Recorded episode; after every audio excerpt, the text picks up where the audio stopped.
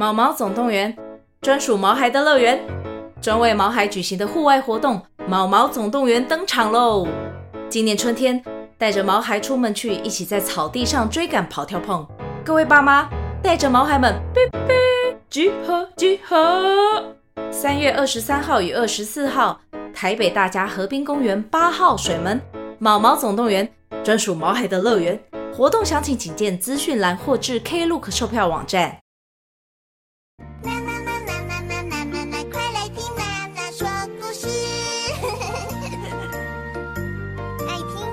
小朋友，打开小耳朵，准备好了吗？今天娜娜要说什么故事呢？今天要说的是成语故事“水深火热”。在古代呢，有很多很有学问的人，他们很善于用故事、比喻来暗示君王的言行。措施和政治制度，像很有名的孟子，他曾经就用水和火来比喻当时燕国不当的政治制度哦。在战国时期，燕国呢，他们是大国，可是他们自己呀、内战也很多，常常发生内战呢，让他们的百姓生活十分艰难困苦。这时候，齐国的齐宣王便趁机派军要来攻打燕国。嗯，燕国啊，其实他们长期以来啊，他们的人民呢已经很不满内战了，所以他们看到齐国的士兵要来攻打燕国呢，不但不抵抗齐军，反而还送水送饭的来迎接齐军呢。哇，这一路上呢，你们一定口渴了，一定肚子饿了，赶快来喝点水。来，我这边有准备一些餐点，欢迎享用哦。这个时候，有人劝齐宣王赶快占领燕国，齐宣王也觉得，嗯，这个吞并燕国，这是天助我也，这是天意呀。但是孟子却不这么认为哦。孟子跟齐宣王说：“这不是天意，这是民心。今天我们齐国以万圣大国去征伐另外一个万圣大国燕国，但是燕国的人民呢，他却捧着食物和饮水来迎接我们。哦，这也是另外一个成语哦，叫做。”簞食壶浆，嗯，他们呢，一定是非常渴望来的这个军队可以解救他们。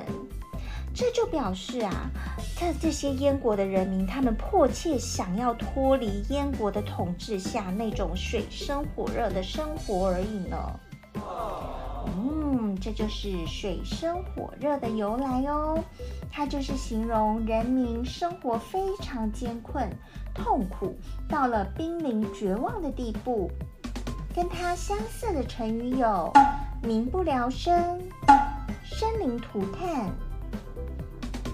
嗯，像啊，战争会造成人民生活在水深火热之中，终日不得安宁呢。这是娜娜今天提供的句子，因为刚刚娜娜忽然有感而发。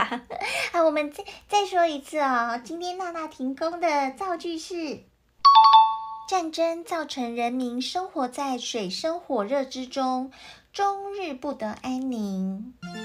小朋友，你的水深火热的造句是什么呢？欢迎留言告诉娜娜哟。嗯。最后，娜娜准备了一首成语歌，一起来复习今天学到的成语哦。小朋友准备好了吗？Okie dokie，Let's go！娜娜今天教的成语是什么？水深火热。娜娜今天教的成语是什么？水深火热。水深火热就是形容人民的生活非常艰困痛苦，到了濒临绝境的地步。跟它相似的成语有“民不聊生”“生灵涂炭”。小朋友要记起来哟。小朋友，今天我们学到的成语是“水深火热”。小朋友记得一定要一直听，一直听，熟悉这句的成语和典故。最重要的是要会造句和应用哦。我们一起成为成语小博士。那小朋友，你还想听哪些成语故事？也欢迎留言告诉娜娜哦。记得继续收听娜娜说故事。拜拜！订阅、按赞、追踪、收听，妈妈说。